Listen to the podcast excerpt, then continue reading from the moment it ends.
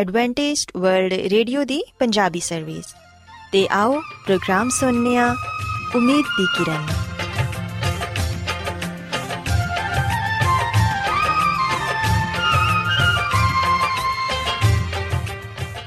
ਸਾਥਿਓ, ਮੈਂ ਤੁਹਾਡੀ ਮੇਜ਼ਬਾਨ ਫਰਾਸਲੀਮ ਪ੍ਰੋਗਰਾਮ ਉਮੀਦ ਦੀ ਕਿਰਨ ਦੇ ਨਾਲ ਤੁਹਾਡੀ ਖidmat 'ਚ ਹਾਜ਼ਰ ਹਾਂ। ਸਾਡੀ ਪੂਰੀ ਟੀਮ ਵੱਲੋਂ ਪ੍ਰੋਗਰਾਮ ਸੁਣਨ ਵਾਲੇ ਸਾਰੇ ਸਾਥੀਆਂ ਨੂੰ ਸਾਡਾ ਪਿਆਰ ਭਰਾ ਸਲਾਮ ਕਬੂਲ ਹੋਏ। ਸਾਥਿਓ, ਉਮੀਦ ਕਰਨੇ ਆ ਕਿ ਤੁਸੀਂ ਸਾਰੇ ਖੁਦਾ ਤਾਲਾ ਦੇ ਫਜ਼ਲੋ ਕਰਮ ਨਾਲ ਖੈਰੀਅਤ ਨਾਲ ਹੋ। ਤੇ ਸਾਡੀ ਇਹ ਦੁਆ ਹੈ ਕਿ ਤੁਸੀਂ ਜਿੱਥੇ ਕਿਤੇ ਵੀ ਰਹੋ, ਖੁਦਾਵੰਦ ਖੁਦਾ ਤੁਹਾਡੇ ਨਾਲ ਹੋਣ ਤੇ ਤੁਹਾਡੀ ਹਿਫਾਜ਼ਤ ਤੇ ਰਹਿਨਮਾਈ ਕਰਨ। ਸਾਥਿਓ, ਇਸ ਤੋਂ ਪਹਿਲਾਂ ਕਿ ਅੱਜ ਦੇ ਪ੍ਰੋਗਰਾਮ ਨੂੰ ਸ਼ੁਰੂ ਕੀਤਾ ਜਾਏ, ਆਓ ਪਹਿਲਾਂ ਪ੍ਰੋਗਰਾਮ ਦੀ ਤਫਸੀਲ ਸੁਣ ਲਵੋ।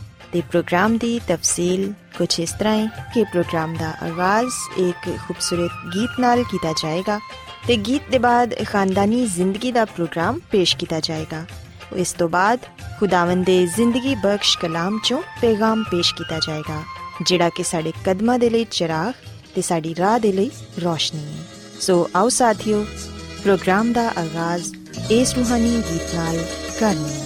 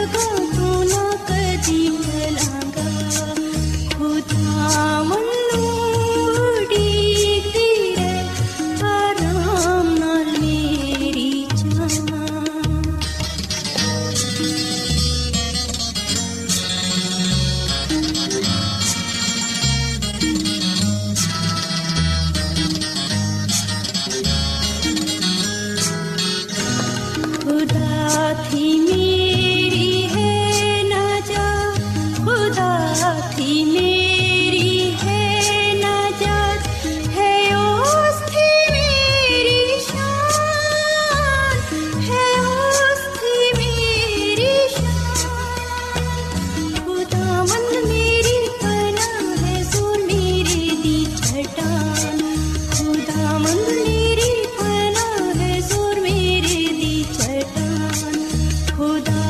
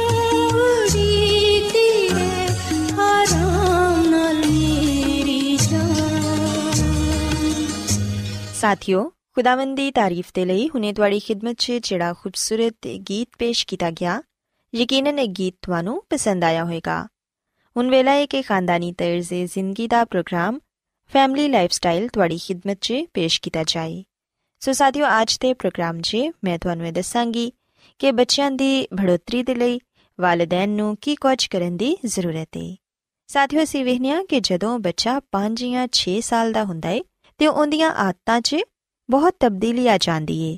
ਹੁਣ ਉਹ ਬਿਲਾ ਮਕਸਦ ਖੇਲਣ ਨੂੰ ਪਸੰਦ ਨਹੀਂ ਕਰਦਾ ਤੇ ਆਪਣੇ ਦੋਸਤਾਂ ਦੇ ਨਾਲ ਮੁxtਲਿਫ ਖੇਲ ਖੇਲਣਾ ਪਸੰਦ ਕਰਦਾ ਏ। ਇਸ ਉਮਰ 'ਚ ਬੱਚਾ ਇੱਕ ਐਸਾ ਦੋਸਤ ਰੱਖਦਾ ਏ ਜਿਹਨੂੰ ਉਹ ਆਪਣਾ ਰਾਜ਼ਦਾਰ ਸਮਝਦਾ ਏ। ਤੇ ਦੂਸਰੇ ਦੋਸਤਾਂ ਦੀ ਨਿਸਬਤ ਬੱਚਾ ਆਪਣੇ ਉਸ ਦੋਸਤ ਨਾਲ ਜ਼ਿਆਦਾ ਮਿਲਦਾ ਏ ਤੇ ਉਹਦੇ ਨਾਲ ਜ਼ਿਆਦਾ ਖੇਲਣਾ ਪਸੰਦ ਕਰਦਾ ਏ। ਆਪਣੀਆਂ ਛੋਟੀਆਂ-ਛੋਟੀਆਂ ਗੱਲਾਂ ਵੀ ਆਪਣੇ ਉਸ ਦੋਸਤ ਨੂੰ ਸੁਣਾਉਂਦਾ ਏ ਤੇ ਉਹ ਦੋਨੋਂ ਖੁਸ਼ ਰਹਿੰਦੇ ਨੇ। ਸਾਥੀਓ, ਇਸ ਉਮਰ 'ਚ ਬੱਚਾ ਇਹ ਚਾਹੁੰਦਾ ਹੈ ਕਿ ਉਹਦੇ ਖਾਨਦਾਨ ਦੇ ਲੋਕ ਉਹਦੇ ਨਾਲ ਮੁਹੱਬਤ ਨਾਲ ਪੇਸ਼ ਆਣ ਉਹਦਾ ਇਹਤਰਾਮ ਕਰਨ ਤੇ ਉਹਦੀਆਂ ਖਾਹਿਸ਼ਾਂ ਵੀ ਬਦਲਦੀਆਂ ਰਹਿੰਦੀਆਂ ਨੇ। ਕਈ ਦਫਾ ਬੱਚਾ ਚਾਹੁੰਦਾ ਹੈ ਕਿ ਉਹਨੂੰ ਕਹਾਣੀ ਸੁਣਾਈ ਜਾਏ, ਉਹਨੂੰ ਗੋਦ 'ਚ ਬਿਠਾ ਲਿਆ ਜਾਏ ਜਾਂ ਫਿਰ ਕਈ ਦਫਾ ਬੱਚਾ ਐਸਾ ਰਵਈਆ ਇਖਤਿਆਰ ਕਰਦਾ ਹੈ ਜਿਵੇਂ ਕਿ ਨੰਨੇ ਮੁੰਨੇ ਬੱਚੇ ਕਰਦੇ ਨੇ। ਲੇਕਿਨ ਕਦੀ ਇਹਦੇ ਬਰਕਸ ਉਹ ਖੁਦ ਨੂੰ ਵੱਡਾ ਸਮਝਦਾ ਹੈ ਤੇ ਆਪਣੇ ਆਪ ਨੂੰ ਬਹੁਤ ਹੀ ਤਾਕਤਵਰ ਖਿਆਲ ਕਰਦਾ ਹੈ। ਬੱਚਾ ਉਹ ਕੰਮ ਕਰਨਾ ਪਸੰਦ ਕਰਦਾ ਹੈ, ਜਿਹੜੇ ਕਿ ਵੱਡੇ ਕਰਦੇ ਨੇ। ਸੋ ਸਾਥੀਓ, ਅਸੀਂ ਵੇਖਿਆ ਕਿ ਇਸ ਉਮਰ ਦੇ ਬੱਚੇ ਦੀਆਂ ਆਦਤਾਂ ਤਬਦੀਲ ਹੁੰਦੀਆਂ ਰਹਿੰਦੀਆਂ ਨੇ। ਇਸ ਉਮਰ 'ਚ ਬੱਚੇ ਮੁxtਲਿਫ ਕਹਾਣੀਆਂ ਸੁਣਨਾ ਤੇ ਸੁਣਾਣਾ ਪਸੰਦ ਕਰਦੇ ਨੇ। ਆਪਣੇ ਭੈਣ ਭਰਾਵਾਂ ਨੂੰ ਜਾਂ ਆਪਣੇ ਮਾਪੇ ਨੂੰ ਮੁxtਲਿਫ ਕਹਾਣੀਆਂ ਸੁਣਾਉਂਦੇ ਨੇ। ਅਗਰ ਟੀਵੀ ਤੇ ਕੋਈ ਪ੍ਰੋਗਰਾਮ ਵੇਖਣ ਤੇ ਉਸ ਤਰ੍ਹਾਂ ਦੀ ਐਕਟਿੰਗ ਕਰਨਾ ਪਸੰਦ ਕਰਦੇ ਨੇ। ਸਾਥੀਓ, ਯਾਦ ਰੱਖੋ ਕਿ ਇਹ ਉਮਰ ਬਹੁਤ ਜ਼ਿਆਦਾ ਸਿੱਖਣ ਵਾਲੀ ਹੁੰਦੀ ਏ।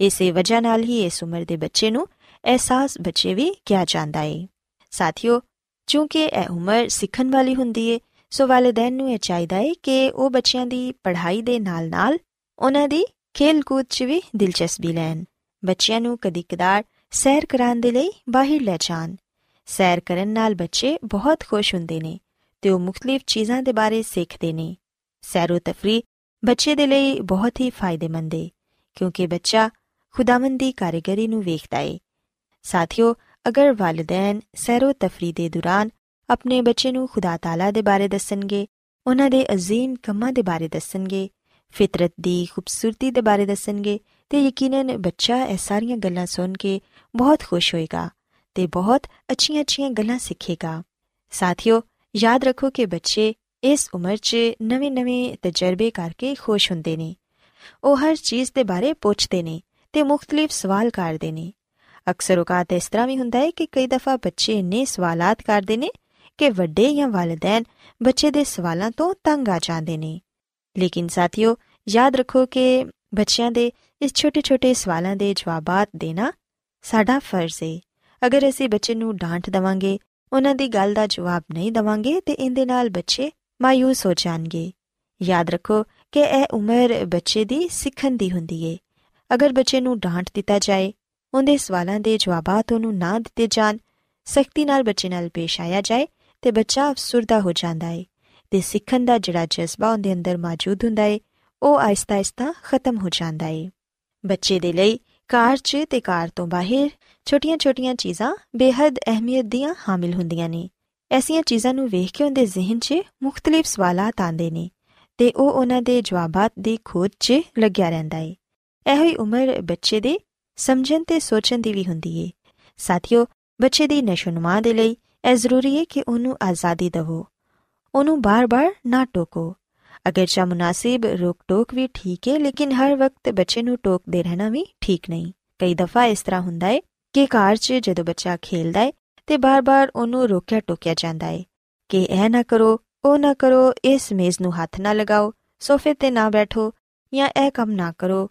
ਜਾਂ ਫਲਾਂ ਚੀਜ਼ ਨੂੰ ਨਾ ਛੂਵੋ ਸਾਥੀਓ ਜਦੋਂ ਬੱਚੇ ਨੂੰ ਬਾਰ-ਬਾਰ ਛੋਟੀਆਂ-ਛੋਟੀਆਂ ਗੱਲਾਂ ਤੇ ਟੋਕਿਆ ਜਾਂਦਾ ਹੈ ਤੇ ਬੱਚਾ ਇਹ ਸੋਚਦਾ ਹੈ ਕਿ ਉਹਦੀ ਕੋਈ ਮਰਜ਼ੀ ਹੀ ਨਹੀਂ ਉਹ ਆਪਣੀ ਮਰਜ਼ੀ ਦੇ ਮੁਤਾਬਿਕ ਕੋਈ ਕੰਮ ਨਹੀਂ ਕਰ ਸਕਦਾ ਸੋ ਇਸ ਲਈ ਜ਼ਰੂਰੀ ਹੈ ਕਿ ਬੱਚੇ ਨੂੰ ਥੋੜੀ ਆਜ਼ਾਦੀ ਜ਼ਰੂਰ ਦਿਵੋ ਤੇ ਉਹਨੂੰ ਇਹ ਦੱਸੋ ਕਿ ਕਿਹੜੀ ਚੀਜ਼ ਖੇਲਣ ਦੇ ਲਈ ਠੀਕ ਹੈ ਤੇ ਕਿਹੜੀ ਨਹੀਂ ਸਾਥੀਓ ਅਗਰ ਅਸੀਂ ਬੱਚਿਆਂ ਨੂੰ ਇੱਕ ਖੁਸ਼ਗਵਾਰ ਮਾਹੌਲ ਦਵਾਂਗੇ ਤੇ ਫਿਰ ਅਸੀਂ ਇਹ ਮਹਿਸੂਸ ਕਰਾਂਗੇ ਕਿ ਬੱਚੇ ਦੇ ਅੰਦਰ ਜਿਹੜਾ ਸਿੱਖਣ ਦਾ ਜਜ਼ਬਾ ਮੌਜੂਦ ਹੈ ਉਹ ਆਇਸਤਾ-ਆਇਸਤਾ ਵਧੇਗਾ ਲੇਕਿਨ ਅਗਰ ਅਸੀਂ ਐਸਾ ਨਹੀਂ ਕਰਾਂਗੇ ਤੇ ਫਿਰ ਬੱਚੇ ਦਾ ਇਹ ਜਜ਼ਬਾ ਖਤਮ ਹੋ ਜਾਏਗਾ ਤੇ ਬੱਚਾ ਆਪਣੇ ਜ਼ਿਹਨ ਤੋਂ ਨਵੀਆਂ-ਨਵੀਆਂ ਗੱਲਾਂ ਤੇ ਚੀਜ਼ਾਂ ਇਜਾਦ ਨਹੀਂ ਕਰ ਪਾਏਗਾ ਇਸ ਤੋਂ ਇਲਾਵਾ ਸਾਥੀਓ ਇਹ ਗੱਲ ਵੀ ਯਾਦ ਰੱਖੋ ਕਿ ਤੁਹਾਡੇ ਸਾਰੇ ਬੱਚਿਆਂ ਦੀਆਂ ਆਦਤਾਂ ਜ਼ਰੂਰੀ ਨਹੀਂ ਕਿ ਇੱਕ ਜੈਸੀਆਂ ਹੀ ਹੋਣ ਅਗਰ ਚਾ ਉਹਨਾਂ ਨੇ ਇੱਕ ਹੀ ਮਾਹੌਲ 'ਚ ਤੇ ਇੱਕ ਹੀ ਤਰੀਕੇ ਨਾਲ ਪਰਵਰਿਸ਼ ਪਾਈ ਹੁੰਦੀ ਹੈ ਲੇਕਿਨ ਹਮੇਸ਼ਾ ਇਹ ਗੱਲ ਯਾਦ ਰੱਖੋ ਕਿ ਹਰ ਬੱਚਾ ਦੂਸਰੇ ਬੱਚੇ ਤੋਂ ਮੁxtਲਿਫ ਆਦਤਾਂ ਲੈ ਕੇ ਪੈਦਾ ਹੁੰਦਾ ਹੈ ਵੱਡੇ ਹੋਣ ਦੇ ਨਾਲ-ਨਾਲ ਇਹ ਆਦਤਾਂ ਵੀ ਬਦਲਦੀਆਂ ਰਹਿੰਦੀਆਂ ਨੇ। ਇਸ ਲਈ ਅਗਰ ਚਾ ਘਰ 'ਚ ਕੋਈ ਬੱਚਾ ਬਹੁਤ ਜ਼ਿਆਦਾ ਸ਼ੈਤਾਨ ਹੈ ਜਾਂ ਤੁਹਾਨੂੰ ਬਹੁਤ ਪਰੇਸ਼ਾਨ ਕਰਦਾ ਹੈ ਤੇ ਉਹਦੇ ਤੇ ਜ਼ਿਆਦਾ ਨਾਰਾਜ਼ ਨਾ ਹੋਵੋ। ਇਸ ਤਰ੍ਹਾਂ ਬੱਚੇ ਆਪਸ 'ਚ ਇੱਕ ਦੂਸਰੇ ਤੋਂ ਹਸਦ ਕਰਨਾ ਸ਼ੁਰੂ ਕਰ ਦਿੰਦੇ ਨੇ। ਵਾਲਿਦੈਨ ਨੂੰ ਚਾਹੀਦਾ ਹੈ ਕਿ ਉਹ ਘਰ 'ਚ ਮੌਜੂਦ ਬੱਚਿਆਂ ਦੇ ਨਾਲ ਇੱਕ ਜੈਸਾ ਸਲੂਕ ਕਰਨ। ਕਦੀ ਵੀ ਇੱਕ ਬੱਚੇ ਨੂੰ ਜ਼ਿਆਦਾ ਪਿਆਰ ਨਾ ਕਰਨ ਤੇ ਦੂਸਰੇ ਬੱਚੇ ਨੂੰ ਡਾਂਟਦੇ ਨਾ ਰਹਿਣ, ਕਿਉਂਕਿ ਇਸ ਤਰ੍ਹਾਂ ਕਰਨ ਨਾਲ ਬੱਚੇ ਆਪਸ 'ਚ ਇੱਕ ਦੂਸਰੇ ਤੋਂ ਨਫ਼ਰਤ ਕਰਨ ਲੱਗ ਜਾਂਦੇ ਨੇ। ਸਾਥੀਓ, ਯਾਦ ਰੱਖੋ ਕਿ 5 ਸਾਲ ਦੀ ਉਮਰ ਦਾ ਬੱਚਾ ਚੂੰਕਿ ਬਹੁਤ ਸਾਰੀਆਂ ਗੱਲਾਂ ਸਿੱਖ ਲੈਂਦਾ ਹੈ ਤੇ ਕਰਦਾ ਵੀ ਹੈ ਲਿਹਾਜ਼ਾ ਵਾਲਿਦੈਨ ਨੂੰ ਚਾਹੀਦਾ ਹੈ ਕਿ ਉਹ ਇਸ ਉਮਰ 'ਚ ਆਪਣੇ ਬੱਚੇ ਨੂੰ ਅੱਛੀਆਂ-ਅੱਛੀਆਂ ਗੱਲਾਂ ਸਿਖਾਣ ਤੇ ਉਹਨਾਂ ਦੀ ਅੱਛੀ ਤਰਬੀਅਤ ਕਰਨ। ਖੁਦਾਵੰਦੀ ਖਾਦਮਾ ਮਿਸਿਸ ਐਲਨ ਜੀ ਵਾਈਟ ਆਪਣੀ ਕਿਤਾਬ ਸ਼ਿਫਾ ਦੇ ਚਸ਼ਮੇ 'ਚ ਸਾਨੂੰ ਇਹ ਦੱਸਦੀ ਹੈ ਕਿ ਮਾਪੇ ਦੇ ਉੱਤੇ ਬਹੁਤ ਵੱਡੀ ਜ਼ਿੰਮੇਵਾਰੀ ਆਇਦ ਕੀਤੀ ਗਈ ਹੈ ਤੇ ਉਹ ਜ਼ਮੀਨ ਤੇ ਆਪਣੇ ਬੱਚਿਆਂ ਦੇ ਲਈ ਖੁਦਾ ਦਾ ਦਰਜਾ ਰੱਖਦੇ ਨੇ। ਸੋ ਵਾਲਿਦੈਨ ਨੂੰ ਇਹ ਚਾਹੀਦਾ ਹੈ ਕਿ ਉਹ ਆਪਣੇ ਬੱਚਿਆਂ ਦੀ ਅੱਛੀ ਤਰਬੀਅਤ ਕਰਨ ਤਾਂ ਕਿ ਨਾ ਸਿਰਫ ਬੱਚੇ ਇਸ ਦੁਨੀਆ 'ਚ ਹੀ ਬਲਕਿ ਖੁਦਾ ਦੀ ਨਜ਼ਰ 'ਚ ਵੀ ਮਕਬੂਲ ਠਹਿਰਨ। ਸਾਥੀਓ ਵਾਲਿਦੈਨ ਨੂੰ ਇਹ ਚਾਹੀਦਾ ਹੈ ਕਿ ਉਹ ਆਪਣੇ ਬੱਚਿਆਂ ਦੀ ਜਿਸਮਾਨੀ ਤਰਬੀਅਤ ਦੇ ਨਾਲ-ਨਾਲ ਉਹਨਾਂ ਦੀ ਰੂਹਾਨੀ ਤਰਬੀਅਤ ਵੀ ਕਰਨ, ਤਾਂ ਕਿ ਬੱਚੇ ਬਚਪਨ ਤੋਂ ਹੀ ਖੁਦਾ ਤਾਲਾ ਦੇ ਬਾਰੇ ਤੇ ਖੁਦਾ ਦੇ ਪਾਕ ਕਲਾਮ ਦੇ ਬਾਰੇ ਜਾਣ ਸਕਣ। ਪਾਕ ਕਲਾਮ ਦੀਆਂ ਗੱਲਾਂ ਤੇ ਅਮਲ ਕਰਨ ਤੇ ਵੱਡੇ ਹੋ ਕੇ ਇੱਕ ਅੱਛਾ ਇਨਸਾਨ ਬਣਨ, ਤਾਂ ਕਿ ਦੂਸਰੇ ਲੋਕ ਉਹਨਾਂ ਦੀ ਜ਼ਿੰਦਗੀ ਤੋਂ ਅੱਛਾ ਨਮੂਨਾ ਹਾਸਿਲ ਕਰ ਸਕਣ। ਸੋ ਸਾਥੀਓ, ਮੈਂ ਉਮੀਦ ਕਰਨੀਆ ਕਿ ਅੱਜ ਦੀਆਂ ਗੱਲਾਂ ਤੁਹਾਨੂੰ ਪਸੰਦ ਆਈਆਂ ਹੋਣਗੀਆਂ ਤੇ ਮੇਰੀ ਇਹ ਦੁਆ ਹੈ ਕਿ ਖੁਦਾਵੰਦ ਖੁਦਾ ਤੁਹਾਡੇ ਨਾਲ ਹੋਣ ਤੇ तमाम ਤਰ ਵਾਲਿਦੈਨ ਨੂੰ ਇਹ ਤੌਫੀਕ عطا ਫਰਮਾਨ ਕਿ ਉਹ ਆਪਣੇ ਬੱਚਿਆਂ ਦੀ ਅੱਛੀ ਪਰਵਰਿਸ਼ ਕਰ ਸਕਣ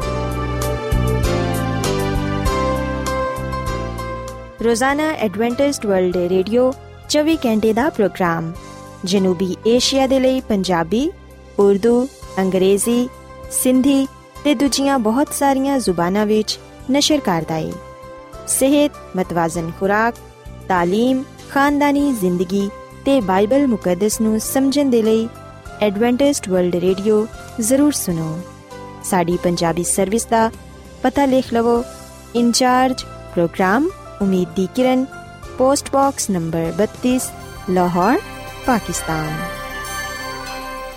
Adventist World Radio ਵੱਲੋਂ ਪ੍ਰੋਗਰਾਮ ਉਮੀਦ ਦੀ ਕਿਰਨ ਨਿਸ਼ਰ ਕੀਤਾ ਜਾ ਰਿਹਾ ਹੈ ਹੁਣ ਵੇਲਾ ਹੈ ਕਿ ਅਸੀਂ ਖੁਦਾ ਦੇ ਪਾਕ ਕਲਾਮ ਚੋਂ ਪੈਗਾਮ ਸੁਣੀਏ ਤੇ ਅੱਜ ਤੁਹਾਡੇ ਲਈ ਪੈਗਾਮ ਖੁਦਾ ਦੇ ਖਾਦਮ ਅਜ਼ਮਤ ਇਮਨੁਅਲ ਪੇਸ਼ ਕਰਨਗੇ ਤੇ ਆਓ ਆਪਣੇ ਦਿਲਾਂ ਨੂੰ ਤਿਆਰ ਕਰੀਏ ਤੇ ਖੁਦਾ ਦੇ ਕਲਾਮ ਨੂੰ ਸੁਣੀਏ ਯਿਸੂ ਮਸੀਹ ਦੇ ਅਜ਼ਲੀ ਤੇ ਅਬਦੀ ਨਾਮ ਵਿੱਚ ਸਾਰੇ ਸਾਥੀਆਂ ਨੂੰ ਸਲਾਮ ਸਾਥਿਓ ਮੈਂ ਮਸੀਹ ਯਿਸੂ ਵਿੱਚ ਤੁਹਾਡਾ ਖਾਦਮ ਅਜ਼ਮਤ ਇਮਾਨੁਅਲ ਕਲਾਮੇ ਮੁਕੱਦਸ ਦੇ ਨਾਲ ਤੁਹਾਡੀ ਖਿਦਮਤ ਵਿੱਚ ਹਾਜ਼ਰ ਹਾਂ ਤੇ ਮੈਂ ਖੁਦਾਵੰਦ ਖੁਦਾ ਦਾ ਸ਼ੁਕਰ ਅਦਾ ਕਰਨਾ ਮੈਂ ਕਿ ਅੱਜ ਮੈਂ ਤੁਹਾਨੂੰ ਇੱਕ ਵਾਰ ਫੇਰ ਖੁਦਾਵੰਦ ਦਾ ਕਲਾਮ ਸੁਣਾ ਸਕਣਾ ਸਾਥੀਓ, ਅੱਜ ਅਸੀਂ ਬਾਈਬਲ ਮੁਕੱਦਸ ਚੋਂ ਜਿਸ ਗੱਲ ਨੂੰ ਸਿੱਖਾਂਗੇ, ਉਹ ਹੈ ਕਿਆਮਤ ਦੀ ਉਮੀਦ।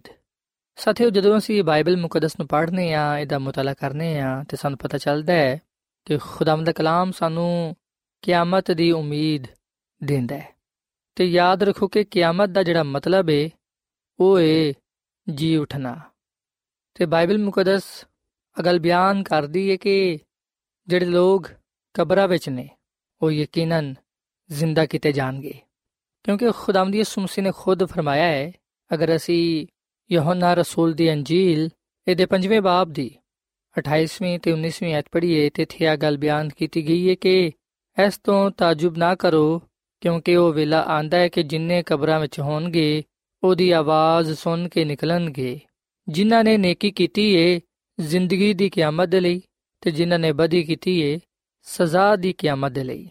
ਸੋ ਸਾਥੀਓ, ਅਸੀਂ ਬਾਈਬਲ ਮੁਕੱਦਸ ਵਿੱਚ ਬੜੇ ਵਾਜ਼ਿਹ ਤੌਰ 'ਤੇ ਇਸ ਗੱਲ ਨੂੰ ਪੜ੍ਹਨੇ ਆ ਕਿ ਯਿਸੂ ਮਸੀਹ ਨੇ ਆਪਣੀ ਜ਼ੁਬਾਨੇ ਮੁਬਾਰਕ ਤੋਂ ਫਰਮਾਇਆ ਏ ਕਿ ਜਿੰਨੇ ਵੀ ਕਬਰਾਂ ਵਿੱਚ ਹੋਣਗੇ, ਉਹ ਯਿਸੂ ਮਸੀਹ ਦੀ ਆਵਾਜ਼ ਸੁਣ ਕੇ ਨਿਕਲਣਗੇ। ਜਿਨ੍ਹਾਂ ਨੇ ਨੇਕੀ ਕੀਤੀ ਹੋਏਗੀ, ਉਹ ਜ਼ਿੰਦਗੀ ਦੀ ਕਿਆਮਤ ਦੇ ਲਈ ਤੇ ਜਿਨ੍ਹਾਂ ਨੇ ਬਦੀ ਕੀਤੀ ਹੋਏਗੀ ਉਹ ਸਜ਼ਾ ਦੀ ਕਿਆਮਤ ਦੇ ਲਈ ਸੋ ਇਹਦਾ ਮਤਲਬ ਆ ਹੈ ਕਿ ਰਾਸਤਬਾਜ਼ ਲੋਕ ਯਾਨੀ ਕਿ ਜਿਹੜੇ ਖੁਦਾ ਤੇ ਈਮਾਨ ਰੱਖਦੇ ਨੇ ਅਗਰ ਉਹ ਮਸੀਹ ਵਿੱਚ ਸੋ ਜਾਂਦੇ ਨੇ ਮਰ ਜਾਂਦੇ ਨੇ ਕਬਰਾਂ ਵਿੱਚ ਦਫਨਾਏ ਜਾਂਦੇ ਨੇ ਉਹ ਯਿਸੂ ਮਸੀਹ ਦੀ ਦੂਜੀ ਆਮਦ ਤੇ ਜ਼ਰੂਰ ਜ਼ਿੰਦਾ ਹੋਣਗੇ ਉਹਨਾਂ ਨੂੰ ਯਿਸੂ ਮਸੀਹ ਖੁਦ ਜ਼ਿੰਦਾ ਕਰੇਗਾ ਤੇ ਉਹਨਾਂ ਨੂੰ ਆਪਣੀ ਜ਼ਿੰਦਗੀ عطا ਫਰਮਾਏਗਾ ਪਰ ਜਿਹੜੇ ਬਦਕਾਰ ਨੇ ਗੁਨਾਹਗਾਰ ਨੇ ਜਿਹੜੇ ਖੁਦਾ ਨੂੰ ਕਬੂਲ ਨਹੀਂ ਕਰਦੇ ਜਿਹੜੇ ਗੁਨਾਹ ਵਿੱਚ ਜ਼ਿੰਦਗੀ گزارਣਾ ਪਸੰਦ ਕਰਦੇ ਨੇ, ਅਗਰ ਉਹ ਮਰ ਜਾਂਦੇ ਨੇ, ਕਬਰਾਂ ਵਿੱਚ ਦਫਨਾਏ ਜਾਂਦੇ ਨੇ, ਉਹ ਵੀ ਜ਼ਿੰਦਾ ਤੇ ਹੋਣਗੇ, ਪਰ ਉਹ ਸਜ਼ਾ ਪਾਣ ਦੇ ਲਈ ਜ਼ਿੰਦਾ ਹੋਣਗੇ। ਸਾਥੀਓ, ਅਸੀਂ ਬਾਈਬਲ ਮੁਕੱਦਸ ਦੀ ਪਹਿਲੀ ਕਿਤਾਬ, ਜਿਹੜੀ ਕਿ ਪਦਾਇਸ਼ ਦੀ ਕਿਤਾਬ ਹੈ ਇਹਦੇ ਦੋ ਬਾਬ ਦੀ 7ਵੀਂ ਆਇਤ ਵਿੱਚ ਆ ਗੱਲ ਪੜ੍ਹਨੀ ਹੈ ਕਿ ਖੁਦਾ ਹੀ ਇਨਸਾਨ ਨੂੰ ਬਣਾਉਣ ਵਾਲਾ ਹੈ। ਖੁਦਾਮਦ ਖੁਦਾ ਨੇ ਜ਼ਮੀਨ ਦੀ ਮਿੱਟੀ ਨਾਲ ਇਨਸਾਨ ਨੂੰ ਬਣਾਇਆ ਹੈ। ਤੇ ਉਹਦੇ ਨਥਨਿਆਂ ਵਿੱਚ ਜ਼ਿੰਦਗੀ ਦਾ ਦਮ ਫੂਕਿਆ ਤੇ ਇਨਸਾਨ ਜੀਤੀ ਜਾਨ ਹੋਇਆ ਸੋ ਖੁਦਾ ਹੀ ਇਨਸਾਨ ਨੂੰ ਜ਼ਿੰਦਗੀ ਦਿੰਦਾ ਹੈ ਤੇ ਖੁਦਾ ਹੀ ਵਾਪਸ ਉਸ ਜ਼ਿੰਦਗੀ ਨੂੰ ਲੈ ਲੈਂਦਾ ਹੈ। ਖੁਦਾ ਹੀ ਇਨਸਾਨ ਦੇ ਅੰਦਰ ਜ਼ਿੰਦਗੀ ਦਾ ਦਮ ਰੱਖਦਾ ਹੈ ਤੇ ਖੁਦਾ ਹੀ ਵਾਪਸ ਜ਼ਿੰਦਗੀ ਦਾ ਦਮ ਲੈ ਲੈਂਦਾ ਹੈ। ਸੋ ਜਦੋਂ ਤੱਕ ਖੁਦਾ ਦੀ ਮਰਜ਼ੀ ਹੁੰਦੀ ਏ, ਇਨਸਾਨ ਇਸ ਦੁਨੀਆਂ ਵਿੱਚ ਜ਼ਿੰਦਗੀ گزارਦਾ ਰਹਿੰਦਾ ਹੈ। ਪਰ ਜਦੋਂ ਇਨਸਾਨ ਆਪਣੀ ਉਮਰ ਪੂਰੀ ਕਰ ਲੈਂਦਾ ਹੈ, ਜਿਹੜੀ ਖੁਦਾ ਨੇ ਉਹਦੀ ਹੱਦ ਮੁਕਰਰ ਕੀਤੀ ਏ, ਜਦੋਂ ਉਹ ਉਸ ਤੱਕ ਪਹੁੰਚ ਜਾਂਦਾ, ਉਸ ਵੇਲੇ ਖੁਦਾਵੰਦ ਉਹਦੀ ਜ਼ਿੰਦਗੀ ਨੂੰ ਵਾਪਸ ਲੈ ਲੈਂਦਾ ਹੈ। ਸੋ ਸਾਥੀਓ, ਖੁਦਾਵੰਦ ਦੇ ਕਲਾਮ ਵਿੱਚ ਅਸੀਂ ਇਹ ਗੱਲ ਪੜ੍ਹਨੇ ਆ ਕਿ ਜ਼ਿੰਦਗੀ ਦਾ ਦਮ ਇਨਸਾਨ ਦੇ ਅੰਦਰ ਖੁਦਾ ਨੇ ਹੀ ਰੱਖਿਆ ਹੈ। ਤੇ ਜਦੋਂ ਉਹ ਜ਼ਿੰਦਗੀ ਦਾ ਦਮ ਖੁਦਾਵੰਦ ਲੈ ਲੈਂਦਾ ਹੈ, ਉਸ ਵੇਲੇ ਇਨਸਾਨ ਮਰ ਜਾਂਦਾ ਹੈ ਤੇ ਖਾਕ ਵਿੱਚ ਜਾ ਮਿਲਦਾ ਹੈ। ਜ਼ਬੂਰ 104 ਤੇ ਦੀ 29 ਐਤ ਵਿੱਚ ਅਸੀਂ ਇਹ ਗੱਲ ਪੜ੍ਹਨੇ ਆ ਕਿ ਤੂੰ ਆਪਣਾ ਚਿਹਰਾ ਛੁਪਾ ਲੈਣਾ ਹੈ ਤੇ ਆ ਪਰੇਸ਼ਾਨ ਹੋ ਜਾਂਦੇ ਨੇ, ਤੂੰ ਇਹਨਾਂ ਦਾ ਦਮ ਰੋਕ ਲੈਣਾ ਹੈ ਤੇ ਆ ਮਰ ਜਾਂਦੇ ਨੇ ਤੇ ਫਿਰ ਮਿੱਟੀ ਵਿੱਚ ਜਾ ਮਿਲਦੇ ਨੇ। ਸੋ ਸਾਥੀਓ, ਅਸੀਂ ਬਾਈਬਲ ਮੁਕੱਦਸ ਦੇ ਇਸ ਹਵਾਲੇ ਵਿੱਚ ਬੜੇ ਵਾਜ਼ਿਹ ਤੌਰ ਨਾਲ ਇਸ ਗੱਲ ਨੂੰ ਪੜ੍ਹਨੇ ਆ ਕਿ ਖੁਦਾ ਹੀ ਇਨਸਾਨ ਦੀ ਜ਼ਿੰਦਗੀ ਦਾ ਦਮ ਰੋਕ ਲੈਂਦਾ ਹੈ ਤੇ ਇਸ ਤਰ੍ਹਾਂ ਇਨਸਾਨ ਇਸ ਦੁਨੀਆਂ ਚੋਂ ਚਲਾ ਜਾਂਦਾ ਹੈ ਤੇ ਫਿਰ ਇਨਸਾਨ ਦਾ ਬਦਨ ਮਿੱਟੀ ਵਿੱਚ ਜਾ ਮਿਲਦਾ ਹੈ। ਸੋ ਇਨਸਾਨ ਇਸ ਦੁਨੀਆਂ ਵਿੱਚ ਖੁਦਾ ਦੀ ਵਜ੍ਹਾ ਤੋਂ ਪਾਇਆ ਜਾਂਦਾ ਹੈ। ਇਨਸਾਨ ਨੂੰ ਜ਼ਿੰਦਗੀ ਦੇਣ ਵਾਲਾ ਖੁਦਾਵੰਦ ਹੀ। ਹੈ ਪਰ ਸਾਥੀਓ, ਮੌਤ ਜਿਹੜੀ ਕਿ ਇਨਸਾਨ ਤੇ ਆਂਦੀ ਏ, ਉਹ ਗੁਨਾਹ ਦਾ ਨਤੀਜਾ ਹੈ। ਉਹ ਇਨਸਾਨ ਦੀ ਨਾਫਰਮਾਨੀ ਦੀ ਵਜ੍ਹਾ ਤੋਂ ਇਸ ਦੁਨੀਆਂ ਵਿੱਚ ਪਾਈ ਜਾਂਦੀ ਏ। ਇਨਸਾਨ ਦੀ ਨਾਫਰਮਾਨੀ ਦੀ ਵਜ੍ਹਾ ਤੋਂ ਗੁਨਾਹ ਇਸ ਦੁਨੀਆਂ ਵਿੱਚ ਪਾਇਆ ਜਾਂਦਾ ਹੈ। ਤੇ ਗੁਨਾਹ ਦਾ ਜਿਹੜਾ ਗੜ ਏ, ਉਹ ਸ਼ੈਤਾਨ ਹੈ ਸੋ ਜਿੰਨੀਆਂ ਵੀ ਬਿਮਾਰੀਆਂ ਇਸ ਦੁਨੀਆਂ ਵਿੱਚ ਪਾਇਆ ਜਾਂਦੀਆਂ ਨੇ, ਇਨਸਾਨ ਤੇ ਜਿਹੜੀ ਮੌਤ ਆਂਦੀ ਏ, ਅਸੀਂ ਵਿਖਨੇ ਕਿ ਉਹ ਨਾਫਰਮਾਨੀ ਦਾ ਨਤੀਜਾ ਹੈ, ਗੁਨਾਹ ਦਾ ਨਤੀਜਾ ਹੈ। ਪਰ ਸਾਥੀਓ ਆ ਗੱਲ ਯਾਦ ਰੱਖੋ ਕਿ ਬੇਸ਼ੱਕ ਇਨਸਾਨ ਮੌਤ ਦਾ ਸਾਹਮਣਾ ਕਰਦਾ ਹੈ, ਇਨਸਾਨ ਤੇ ਜਿਸਮਾਨੀ ਮੌਤ ਆਂਦੀ ਏ। ਪਰ ਬਾਈਬਲ ਮੁਕੱਦਸ ਵਿੱਚ ਸਾਨੂੰ ਇਸ ਗੱਲ ਦੀ ਖੁਸ਼ਖਬਰੀ ਮਿਲਦੀ ਏ, ਕਿਆਮਤ ਦੀ ਉਮੀਦ ਮਿਲਦੀ ਏ ਕਿ ਜਿਹੜਾ ਕੋਈ ਵੀ ਯਿਸੂ ਮਸੀਹ ਨੂੰ ਕਬੂਲ ਕਰਦਾ ਹੈ। ਅਗਰ ਉਹ ਮਰ ਜਾਂਦਾ ਹੈ ਤੇ ਉਹ ਦਰਸਲ ਯਿਸੂ ਮਸੀਹ ਵਿੱਚ ਸੋ ਜਾਂਦਾ ਹੈ। ਤੇ ਯਿਸੂ ਮਸੀਹ ਆਪਣੀ ਦੂਜੀ ਆਮਦ ਤੇ ਆਪਣੇ ਰਾਸਤਬਾਜ਼ ਲੋਕਾਂ ਨੂੰ ਜਿਹੜੇ ਕਿ ਕਬਰਾਂ ਵਿੱਚ ਸੁੱਤੇ ਹੋਏ ਹੋਣਗੇ, ਜਿਹੜੇ ਕਿ ਕਬਰਾਂ ਵਿੱਚ ਮੁਰਦਾ ਹੋਣਗੇ, ਉਹਨਾਂ ਨੂੰ ਉਹ ਜ਼ਿੰਦਾ ਕਰੇਗਾ ਤੇ ਉਹਨਾਂ ਨੂੰ ਆਪਣੇ ਨਾਲ ਆਪਣੀ ਬਾਦਸ਼ਾਹਤ ਵਿੱਚ ਲੈ ਜਾਏਗਾ। ਸੋ ਸਾਥੀਓ, ਯਿਸੂ ਮਸੀਹ ਦੀ ਦੂਜੀ ਆਮਦ ਤੇ ਉਹਨਾਂ ਰਾਸਤਬਾਜ਼ ਲੋਕਾਂ ਨੂੰ ਵਾਪਸ ਜ਼ਿੰਦਗੀ ਮਿਲੇਗੀ, ਜਿਹੜੇ ਕਿ ਕਬਰਾਂ ਚੋਂ ਜ਼ਿੰਦਾ ਕੀਤੇ ਜਾਣਗੇ। ਅਸੀਂ ਵੇਖਨੇ ਕਿ ਜਦੋਂ ਯਿਸੂ ਮਸੀਹ ਇਸ ਦੁਨੀਆਂ ਵਿੱਚ ਸਨ, ਉਸ ਵੇਲੇ ਯਿਸੂ ਮਸੀਹ ਨੇ ਬਹੁਤ ਸਾਰੇ ਮੁਰਦਾ ਲੋਕਾਂ ਨੂੰ ਜ਼ਿੰਦਾ ਕੀਤਾ। ਤੇ ਯਿਸੂ ਮਸੀਹ ਦਾ ਮੁਰਦਾ ਲੋਕਾਂ ਨੂੰ ਜ਼ਿੰਦਾ ਕਰਨਾ ਇਸ ਗੱਲ ਦਾ ਸਬੂਤ ਸੀ, ਇਸ ਗੱਲ ਦੀ ਗਵਾਹੀ ਸੀ ਕਿ ਉਹ ਆਪਣੀ ਦੂਜੀ ਆਮਦ ਤੇ ਆਪਣੇ ਲੋਕਾਂ ਨੂੰ ਇਸੇ ਤਰ੍ਹਾਂ ਜ਼ਿੰਦਾ ਕਰੇਗਾ। ਸਾਥੀਓ, ਅਸੀਂ ਲੂਕਾ ਦੀ ਅੰਜੀਲ ਵਿੱਚ ਇਹ ਗੱਲ ਪੜ੍ਹਨੇ ਆ ਕਿ ਯਾਇਰ ਦੀ ਬੇਟੀ ਮਰ ਗਈ। ਤੇ ਜਦੋਂ ਪਤਾ ਚੱਲਿਆ ਕਿ ਯਾਇਰ ਦੀ ਬੇਟੀ ਮਰ ਗਈ ਏ, ਉਸ ਵੇਲੇ ਯਿਸੂ ਮਸੀਹ ਨੇ ਯਾਇਰ ਦੇ ਘਰ ਜਾ ਕੇ ਰੋਣ ਵਾਲਿਆਂ ਨੂੰ ਇਹ ਗੱਲ ਕਹੀ ਕਿ ਤੁਸੀਂ ਨਾ ਰੋਵੋ, ਕਿਉਂਕਿ ਉਹ ਬੇਟੀ ਸੌਂਦੀ ਏ। ਉਸ ਵੇਲੇ ਯਿਸੂ ਮਸੀਹ ਨੇ ਉਹਦਾ ਹੱਥ ਫੜਿਆ ਤੇ ਪੁਕਾਰ ਕੇ ਗਿਆ ਕਿ ਐ, ਬੇਟੀ ਉੱਠ। ਉਸ ਵੇਲੇ ਹੀ ਉਹ ਉੱਠ ਪਈ। ਸੋ ਯਿਸੂ ਮਸੀਹ ਦੇ ਹੁਕਮ ਨਾਲ ਜ਼ਿੰਦਗੀ ਬਖਸ਼ਣ ਵਾਲਾ ਦਮ ਖੁਦਾ ਦੀ ਤਰਫੋਂ ਉਸ ਬੇਟੀ ਵਿੱਚ ਆਇਆ ਤੇ ਉਹ ਜ਼ਿੰਦਾ ਹੋ ਗਈ।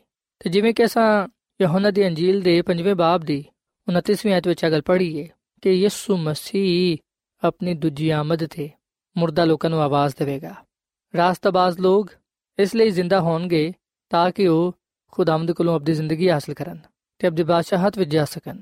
ਜਦਕਿ ਮੁਰਦਾ ਲੋਕ ਜ਼ਿੰਦਾ ਹੋਣਗੇ, ਪਰ ਉਹ ਯਿਸੂ ਮਸੀਹ ਦੀ ਦੂਜੀ ਆਮਦ ਤੇ ਜ਼ਿੰਦਾ ਨਹੀਂ ਹੋਣਗੇ, ਬਲਕਿ ਉਸ ਵੇਲੇ ਜ਼ਿੰਦਾ ਕਿਤੇ ਜਾਣਗੇ ਜਦੋਂ ਹਜ਼ਾਰ ਸਾਲਾ ਜ਼ਮਾਨਾ ਖਤਮ ਹੋਏਗਾ। ਹਜ਼ਾਰ ਸਾਲਾ ਦੇ ਇਖਤਤਾਮ ਤੇ ਬਦਕਾਰ ਲੋਕਾਂ ਨੂੰ ਜ਼ਿੰਦਾ ਕੀਤਾ ਜਾਏਗਾ ਤੇ ਉਹ ਸਜ਼ਾ ਪਾਉਣ ਦੇ ਲਈ ਜ਼ਿੰਦਾ ਕੀਤੇ ਜਾਣਗੇ। ਜਿਵੇਂ ਕਿ ਅਸੀਂ ਮੁਕਾਸ਼ਫਾ ਦੀ ਕਿਤਾਬ ਦੇ 20 ਬਾਬ ਦੀ ਪੰਜਵੀਂ ਤੇ ਛਠੀ ਐਤ ਵਿੱਚ ਅਗਲ ਪੜ੍ਹਨੇ ਆ ਕਿ ਜਦੋਂ ਤੱਕ ਆ ਹਜ਼ਾਰ ਬਰਸ ਪੂਰੇ ਨਾ ਹੋ ਜਾਣ, ਬਾਕੀ ਮੁਰਦੇ ਜ਼ਿੰਦਾ ਨਾ ਕਿਤੇ ਜਾਣਗੇ। ਪਹਿਲੀ ਕਿਆਮਤ ਆਈਏ ਮੁਬਾਰਕ ਤੇ ਮੁਕੱਦਸ ਨੇ ਜਿਹੜੇ ਕਿ ਪਹਿਲੀ ਕਿਆਮਤ ਵਿੱਚ ਸ਼ਰੀਕ ਹੋਣ, ਉਹਨਾਂ ਤੇ ਦੂਜੀ ਮੌਤ ਦਾ ਕੋਈ ਅਸਰ ਨਹੀਂ ਹੋਏਗਾ, ਬਲਕਿ ਉਹ ਖੁਦਾ ਤੇ ਮਸੀਹ ਦੇ ਕਾਹਨ ਹੋਣਗੇ ਤੇ ਉਹਨਾਂ ਦੇ ਨਾਲ ਹਜ਼ਾਰ ਬਰਸ ਤੱਕ ਬਾਦਸ਼ਾਹੀ ਕਰਨਗੇ। ਸੋ ਬਾਈਬਲ ਮੁਕੱਦਸਾ ਗੱਲ ਬਿਆਨ ਕਰਦੀ ਹੈ ਕਿ ਮੁਬਾਰਕ ਤੇ ਮੁਕੱਦਸ ਨੇ ਜਿਹੜੇ ਕਿ ਪਹਿਲੀ ਕਿਆਮਤ ਵਿੱਚ ਸ਼ਰੀਕ ਹੋਣ। ਸਾਥੀਓ, ਪਹਿਲੀ ਕਿਆਮਤ ਯਿਸੂ ਮਸੀਹ ਦੀ ਦੂਜੀ ਆਮਦ ਤੇ ਹੋਏਗੀ। ਯਿਸੂ ਮਸੀਹ ਦੀ ਦੂਜੀ ਆਮਦ ਤੇ ਰਾਸਤਬਾਜ਼ ਲੋਕਾਂ ਨੂੰ ਜ਼ਿੰਦਾ ਕੀਤਾ ਜਾਏਗਾ। ਉਹ ਹਜ਼ਾਰ ਬਰਸ ਤੱਕ ਯਿਸੂ ਮਸੀਹ ਦੇ ਨਾਲ ਬਾਦਸ਼ਾਹੀ ਕਰਨਗੇ ਤੇ ਹਜ਼ਾਰ ਸਾਲਾ ਜ਼ਮਾਨੇ ਦੇ ਬਾਅਦ ਬਦਕਾਰ ਲੋਕਾਂ ਨੂੰ ਫਿਰ ਜ਼ਿੰਦਾ ਕੀਤਾ ਜਾਏਗਾ ਤੇ ਉਹਨਾਂ ਨੂੰ ਸਜ਼ਾ ਦੇਣ ਦੇ ਲਈ ਜ਼ਿੰਦਾ ਕੀਤਾ ਜਾਏਗਾ।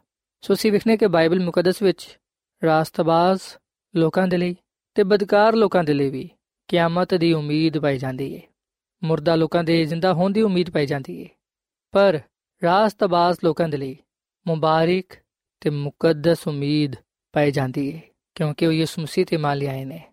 ਉਹਨਾਂ ਨੇ ਤੋਬਾ ਕੀਤੀ ਹੈ ਉਹਨਾਂ ਨੇ ਆਪਣੀ ਜ਼ਿੰਦਗੀ ਖੁਦਾ ਨੂੰ ਦਿੱਤੀ ਹੈ ਪਰ ਅਸੀਂ ਵਿਖਨੇ ਕਿ ਬਦਕਾਰਾਂ ਨੂੰ ਜ਼ਿੰਦਾ ਹੋਣ ਦੀ ਉਮੀਦ ਤੇ ਹਾਸਿਲ ਹੈ ਪਰ ਉਹ ਸਜ਼ਾ ਦੇ ਲਈ ਜ਼ਿੰਦਾ ਕੀਤੇ ਜਾਣਗੇ। ਗੁਨਾਹ ਦੀ ਸਜ਼ਾ ਪਾਉਣ ਦੇ ਲਈ ਜ਼ਿੰਦਾ ਕੀਤੇ ਜਾਣਗੇ। ਸੋ ਸਾਥੀਓ, ਫੈਸਲਾ ਐਸਾ ਕਰਨਾ ਹੈ। ਚਨਾਓ ਅੱਜ ਐਸਾ ਕਰਨਾ ਹੈ ਕਿ ਕੀ ਅਸੀਂ ਖੁਦਾਮਦ ਕੋਲੋਂ ਜ਼ਿੰਦਗੀ ਪਾਣਾ ਚਾਹਨੇ ਆ ਜਾਂ ਕਿ ਨਹੀਂ। ਸੋ ਸਾਥੀਓ, ਬਾਈਬਲ ਮੁਕੱਦਸ ਦੀ ਇਹ ਤਾਲੀਮ ਹੈ ਕਿ ਜਿੰਨੇ ਵੀ ਕਬਰਾਂ ਵਿੱਚ ਹੋਣਗੇ, ਉਹ ਯਿਸੂ ਮਸੀਹ ਦੀ ਆਵਾਜ਼ ਸੁਣ ਕੇ ਨਿਕਲਣਗੇ ਤੇ ਜਿਹੜੇ ਸੁਣਨਗੇ, ਉਹ ਜ਼ਿੰਦਾ ਹੋਣਗੇ। ਸੋ ਸਾਥੀਓ, ਇਹਦਾ ਮਤਲਬ ਹੈ ਕਿ ਭਾਵੇਂ ਕੋਈ ਇਮਾਨਦਾਰ ਹੈ ਵੇ ਜਾਂ ਬੇਈਮਾਨ ਹੈ ਭਾਵੇਂ ਕੋਈ ਰਾਸਤਬਾਜ਼ ਹੈ ਜਾਂ ਨਾਰਾਜ਼ ਹੈ ਭਾਵੇਂ ਕੋਈ ਨਿਜਾਤ ਯਾਫਤਾ ਹੈ ਜਾਂ ਗੈਰ ਨਿਜਾਤ ਯਾਫਤਾ ਹੈ ਹਰ ਇੱਕ ਨੂੰ ਜ਼ਿੰਦਾ ਕੀਤਾ ਜਾਏਗਾ। ਸੋ ਬਾਈਬਲ ਮੁਕੱਦਸ ਵਿੱਚ ਰਾਸਤਬਾਜ਼ ਤੇ ਗੁਨਾਹਗਾਰ ਦੇ ਲਈ ਕਿਆਮਤ ਦੀ ਉਮੀਦ ਪਾਈ ਜਾਂਦੀ ਹੈ ਅਸੀਂ ਵਿਖਨੇ ਕਿ ਪਾਲੂਸ ਰਸੂਲ ਨੇ ਵੀ ਕਿਹਾ ਹੈ, ਅਮਾਲ ਦੀ ਕਿਤਾਬ ਦੇ 24ਵੇਂ ਬਾਬ ਦੀ 15ਵੀਂ ਆਇਤ ਵਿੱਚ ਕਿ ਰਾਸਤਾਬਾਜ਼ਾਂ ਦੀ ਤੇ ਨਾਰਾਜ਼ ਦੋਵਾਂ ਦੀ ਕਿਆਮਤ ਹੋਏਗੀ। ਸੋ ਸਾਥੀਓ, ਬਾਈਬਲ ਮੁਕੱਦਸ ਦੇ ਮੁਤਾਬਿਕ ਅਸੀਂ ਵਿਖਨੇ ਕਿ ਸਾਰੇ ਦੇ ਸਾਰੇ ਜ਼ਿੰਦਾ ਕੀਤੇ ਜਾਣਗੇ, ਜਿਹੜੇ ਕਿ ਕਬਰਾਂ ਵਿੱਚ ਹੋਣਗੇ। ਦਾਨੀਲ ਦੀ ਕਿਤਾਬ ਦੇ 12ਵੇਂ ਬਾਬ ਦੀ 2 ਆਇਤ ਵਿੱਚ ਲਿਖਿਆ ਕਿ ਜਿਹੜੇ ਖਾਕ ਵਿੱਚ ਸੌਂਦੇ ਨੇ ਉਹਨਾਂ ਚੋਂ ਬਥੇਰੇ ਜਾਗ ਉਠਣਗੇ ਕਈ ਲੋਗ ਅਬਦੀ ਜ਼ਿੰਦਗੀ ਪਾਣ ਵਾਸਤੇ ਜਾਗ ਉਠਣਗੇ ਤੇ ਕਈ ਲੋਗ ਅਬਦੀ ਜ਼ਿਲਤ ਪਾਣ ਦੇ ਲਈ ਸੋ ਸਾਥੀਓ ਬਾਈਬਲ ਮੁਕੱਦਸ ਸਾਨੂੰ ਇਸ ਗੱਲ ਦੀ تعلیم ਦਿੰਦੀ ਏ ਕਿ ਹਰ ਇੱਕ ਦੀ ਜ਼ਿੰਦਗੀ ਦੇ ਮੁਆਫਿਕ ਉਹਨਾਂ ਦੀ ਅਬਦੀਅਤ ਦੇ ਲਈ ਖੁਦਾ ਹਤਮੀ ਫੈਸਲਾ ਸੁਣਾਏਗਾ ਤੇ ਹੋਣਾ ਫੈਸਲਾ ਉਸ ਰੋਜ਼ ਦਿੱਤਾ ਜਾਏਗਾ ਜਦੋਂ ਮੁਰਦਿਆਂ ਨੂੰ ਦੁਬਾਰਾ ਜ਼ਿੰਦਾ ਕੀਤਾ ਜਾਏਗਾ ਕਿਸੇ ਦੀ ਵੀ ਮੌਤ ਦੇ ਫੌਰਨ ਬਾਅਦ ਇਹ ਫੈਸਲਾ ਨਹੀਂ ਸੁਣਾਇਆ ਜਾਏਗਾ ਬਲਕਿ ਅਸੀਂ ਨੇ ਕਿ ਜਦੋਂ ਤੱਕ ਰਾਸਤਬਾਜ਼ ਜਾਂ ਨਾਰਾਜ਼ ਤੇ ਦੋਵੇਂ ਕਬਰਾਂ ਵਿੱਚ ਹੋਣਗੇ, ਉਹਨਾਂ ਨੂੰ ਜ਼ਿੰਦਾ ਹੋਣ ਤੇ ਪਤਾ ਚੱਲੇਗਾ ਕਿ ਉਹਨਾਂ ਨੂੰ ਕਿਸ ਵਾਸਤੇ ਜ਼ਿੰਦਾ ਕੀਤਾ ਗਿਆ ਹੈ। ਆਪਣੀ ਜ਼ਿੰਦਗੀ ਪਾਣ ਵਾਸਤੇ ਜਾਂ ਗੁਨਾਹ ਦੀ ਸਜ਼ਾ ਮੌਤ ਵਾਸਤੇ। ਸੋ ਸਾਥੀਓ, ਬਾਈਬਲ ਮੁਕੱਦਸ ਵਿੱਚ ਦੋ ਕਿਆਮਤਾਂ ਦਾ ਜ਼ਿਕਰ ਹੈ ਤੇ ਅਸੀਂ ਨੇ ਕਿ ਇਸ ਗੱਲ ਦਾ ਇਸ਼ਾਰਾ ਯਿਸੂ ਮਸੀਹ ਨੇ ਖੁਦ ਕੀਤਾ ਹੈ। ਸੋ ਬਾਈਬਲ ਮੁਕੱਦਸ ਵਿੱਚ ਸਾਨੂੰ ਸਾਰਿਆਂ ਨੂੰ ਕਿਆਮਤ ਦੀ ਉਮੀਦ ਮਿਲਦੀ ਏ। ਤੇ ਬਾਈਬਲ ਮੁਕੱਦਸਾ ਗੱਲ ਬਿਆਨ ਕਰਦੀ ਏ ਕਿ ਮੁਬਾਰਕ ਤੇ ਮੁਕੱਦਸ ਲੋਗੋ ਨੇ ਜਿਹੜੇ ਕਿ ਪਹਿਲੀ ਕਿਆਮਤ ਵਿੱਚ ਸ਼ਰੀਕ ਹੋਣ ਉਹਨਾਂ ਤੇ ਦੂਜੀ ਮੌਤ ਦਾ ਕੋਈ ਅਸਰ ਨਹੀਂ ਹੋਏਗਾ ਸਾਥੀਓ ਆਓ ਅਸੀਂ ਆਪਣੇ ਗੁਨਾਹਾਂ ਤੋਂ ਤੋਬਾ ਕਰੀਏ ਆਪਣੇ ਗੁਨਾਹਾਂ ਦਾ ਇਕਰਾਰ ਕਰੀਏ ਤੇ ਆਪਣੇ ਗੁਨਾਹਾਂ ਨੂੰ ਤਰਕ ਕਰੀਏ ਯਿਸੂ ਮਸੀਹ ਤੇ ਇਮਾਨ ਲਿਆਈਏ ਉਹਨੂੰ ਆਪਣਾ ਸ਼ਖਸੀ ਨਜਾਤ ਦੇ ਹਿੰਦਾ تسلیم ਕਰੀਏ ਤੇ ਉਹਦੇ ਕਲਾਮ ਨੂੰ ਪੜ੍ਹਦੇ ਹੋਇਆਂ ਸੁਣਦੇ ਹੋਇਆਂ ਉਹਦੇ ਤੇ ਅਮਲ ਕਰੀਏ ਤਾਂ ਕਿ ਅਸੀਂ ਖੁਦਾ ਦੇ ਹਜ਼ੂਰ ਰਾਸਤਬਾਜ਼ ਠਹਿਰੀਏ ਬਾਈਬਲ ਮੁਕੱਦਸਾ ਗੱਲ ਬਿਆਨ ਕਰਦੀ ਏ ਕਿ ਰਾਸਤਬਾਜ਼ ਲੋਕਾਂ ਨੂੰ ਜ਼ਿੰਦਗੀ ਦੀ ਉਮੀਦ ਹਾਸਿਲ ਏ। ਜਿਹੜਾ ਕੋਈ ਵੀ ਯਿਸੂ ਮਸੀਹ ਤੇ ਮੰਨ ਲਿਆਏਗਾ, ਉਹ ਹਲਾਕ ਨਹੀਂ ਹੋਏਗਾ, ਬਲਕਿ ਉਹ ਹਮੇਸ਼ਾ ਦੀ ਜ਼ਿੰਦਗੀ ਪਾਏਗਾ। ਤੇ ਖੁਦਾ ਦੀ ਖਾਦਮਾ ਮਿਸਿਸ ਐਲਨ ਜੀ ਵਾਈਟ ਆਪਣੀ ਕਿਤਾਬ ਅਜ਼ੀਮ ਕਸ਼ਮਕਸ਼ ਦੇ ਸਫਾ ਨੰਬਰ 644 ਵਿੱਚ ਇਹ ਗੱਲ ਲਿਖਦੀ ਹੈ ਕਿ ਉਸ ਵੇਲੇ ਇਬਨ ਖੁਦਾ ਦੀ ਆਵਾਜ਼ ਸੁੱਤੇ ਹੋਏ ਮੁਕੱਦਸੀਨ ਨੂੰ ਬਾਹਰ ਲੈ ਆਏਗੀ ਤੇ ਉਹ ਮੁਕੱਦਸੀਨ ਦੀ ਕਬਰਾਂ ਦੀ ਤਰਫ ਵੇਖੇਗਾ ਤੇ ਆਸਮਾਨ ਦੇ ਵੱਲ ਆਪਣੇ ਹੱਥਾਂ ਨੂੰ ਬੁਲੰਦ ਕਰਕੇ ਪੁਕਾਰੇਗਾ ਕਿ ਜਾਗ ਉਠੋ ਜਾਗ ਉਠੋ ਜਾਗ ਉਠੋ। ਤੁਸੀਂ ਜਿਹੜੇ ਖਾਕ ਵਿੱਚ ਸੁੱਤੇ ਹੋਏ ਹੋ, ਜਾਗ ਉਠੋ। ਤੇ ਜ਼ਮੀਨ ਦੇ ਮੁਰਦਾ ਲੋਕ ਉਹਦੀ ਆਵਾਜ਼ ਸੁਣਨਗੇ ਤੇ ਜਿਹੜੇ ਸੁਣਨਗੇ ਉਹ ਜ਼ਿੰਦਾ ਹੋਣਗੇ।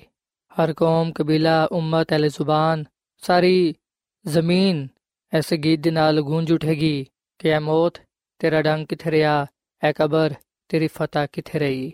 ਉਹ ਜ਼ਿੰਦਾ ਰਾਸਤਬਾਜ਼ ਤੇ ਆਜੀ ਉਠਣ ਵਾਲੇ ਮੁਕੱਦਸੀਨ ਇੱਕ ਆਵਾਜ਼ ਹੋ ਕੇ ਖੁਸ਼ੀ ਦਾ ਨਾਰਾ ਲਗਾਣਗੇ ਉਹ ਫਤਹ ਦਾ ਗੀਤ ਗਾਣਗੇ ਸੋ ਸਾਥੀਓ ਇਸ ਕਲਾਮ ਦੇ ਨਾਲ ਮੈਂ ਇਸ ਵੇਲੇ ਤੁਹਾਡੇ ਲਈ ਦੁਆ ਕਰਨਾ ਚਾਹਨਾ ਆਓ ਅਸੀਂ ਅੱਜ ਖੁਦਾਮ ਦੇ ਅੱਗੇ ਦੁਆ ਕਰੀਏ ਕਿ ਉਹ ਸਾਨੂੰ ਆਪਣੇ ਨਾਲ ਹਮੇਸ਼ਾ ਵਫਾਦਾਰ ਰਹਿਣ ਦੀ ਤੌਫੀਕ عطا ਫਰਮਾਏ ਉਹ ਸਾਨੂੰ ਆਪਣੇ ਹੱਥਾਂ ਵਿੱਚ ਲੇਵੇ ਤਾਂ ਕਿ ਅਸੀਂ ਜ਼ਿੰਦਗੀ ਦੀ ਕਿਆਮਤ ਦੀ ਉਮੀਦ ਹਾਸਲ ਕਰਦੇ ਹੋਈਆਂ ਉਸ ਬਾਦਸ਼ਾਹਤ ਵਿੱਚ ਜਾ ਸਕੀਏ ਜਿਹੜੀ ਕਿ ਖੁਦਾਮ ਨੇ ਆਪਣੇ ਲੋਕਾਂ ਲਈ ਤਿਆਰ ਕੀਤੀ ਹੈ। ਸੋ ਆਓ ਸਾਥੀਓ, ਅਸੀਂ ਖੁਦਾਮ ਦੇ ਹਜ਼ੂਰ ਝੁਕੀਏ ਤੇ ਦੁਆ ਕਰੀਏ। ਐ ਜ਼ਮੀਨ ਤੇ ਆਸਮਾਨ ਦੇ ਖਾਲਕ ਤੇ ਮਾਲਿਕ ਜ਼ਿੰਦਾ ਖੁਦਾਵੰਦ, ਤੂੰ ਹੀ ਇਸ ਜਹਾਨ ਦਾ ਖਾਲਕ ਤੇ ਮਾਲਿਕ ਹੈ ਤੇ ਇਨਸਾਨ ਨੂੰ ਵੀ ਬਣਾਉਣ ਵਾਲਾ ਤੂੰ ਹੀ ਹੈ। ਅਸੀਂ ਇਸ ਗੱਲ ਦਾ ਇਤਰਾਫ ਕਰਨੇ ਆ ਕਿ ਅਸੀਂ ਤੇਰੇ ਹੱਥ ਦੇ ਕਾਰਗਰੀ ਆ ਸਾਨੂੰ ਜ਼ਿੰਦਗੀ ਦੇਣ ਵਾਲਾ ਤੂੰ ਹੀ ਹੈ। ਐ ਖੁਦਾਮ ਤੂੰ ਸਾਨੂੰ ਕਬੂਲ ਫਰਮਾ। ਤੇ ਫਜ਼ਲ ਦੇ ਕੇ ਅਸੀਂ ਇਸ ਦੁਨੀਆਂ ਵਿੱਚ ਰਹਿੰਦੇ ਹੋਏ ਆ ਆਪਣੇ ਆਪ ਨੂੰ ਗੁਨਾਹ ਤੋਂ ਦੂਰ ਰੱਖੀਏ ਕਿਉਂਕਿ ਗੁਨਾਹ ਸਾਨੂੰ ਮੌਤ ਦੇ ਵੱਲ ਲੈ ਜਾਂਦਾ ਹੈ ਪਰ ਤੇਰੇ ਤੇ ਈਮਾਨ ਰੱਖਣ ਨਾਲ ਅਸੀਂ ਹਮੇਸ਼ਾ ਦੀ ਜ਼ਿੰਦਗੀ ਪਾਣੇ ਆ ਐ ਯਿਸੂ ਅਸੀਂ ਤੇਰੇ ਤੇ ਈਮਾਨ ਲਿਆਨੇ ਆ ਸਾਨੂੰ ਤੂੰ ਕਬੂਲ ਫਰਮਾ। ਅਸੀਂ ਇਸ ਗੱਲ ਦੇ ਲਈ ਤੇਰਾ ਸ਼ੁਕਰ ਅਦਾ ਕਰਨੇ ਆ ਕਿ ਤੂੰ ਸਾਨੂੰ ਜ਼ਿੰਦਗੀ ਦੀ ਕਿਆਮਤ ਦੀ ਉਮੀਦ ਬਖਸ਼ੀਏ। ਤੇਰਾ ਕਲਾਮ ਬਿਆਨ ਕਰਦਾ ਹੈ ਕਿ ਜਿਹੜਾ ਕੋਈ ਵੀ ਤੇਰੇ ਤੇ ਈਮਾਨ ਲਿਆਏਗਾ ਉਹ ਹਲਾਕ ਨਹੀਂ ਹੋਏਗਾ ਬਲਕਿ ਉਹ ਤੇਰੇ ਦੂਜੀ ਆਮਦ ਤੇ ਤੇਰਾ ਇਸਤਕਬਾਲ ਕਰੇਗਾ ਤੇ ਅਬਦੀ ਬਾਦਸ਼ਾਹਤ ਵਿੱਚ ਜਾਏਗਾ। ਐ ਖੁਦਾਮ ਸਾਨੂੰ ਇਸ ਉਮੀਦ ਵਿੱਚ ਹੀ ਜ਼ਿੰਦਗੀ گزارਣ ਦੀ ਤੌਫੀਕ ਦੇ। ਅੱਜ ਦੇ ਕਲਾਮ ਦੇ ਵਸਲੇ ਤੋਂ ਸਾਨੂੰ ਸਾਰਿਆਂ ਨੂੰ ਬੜੀ ਬਰਕਤ ਦੇ, ਕਿਉਂਕਿ ਇਹ ਸਭ ਕੁਝ ਮੰਗ ਲੈਨੇ ਆ ਯਿਸੂ ਮਸੀਹ ਦੇ ਨਾਮ ਵਿੱਚ। ਆਮੀਨ।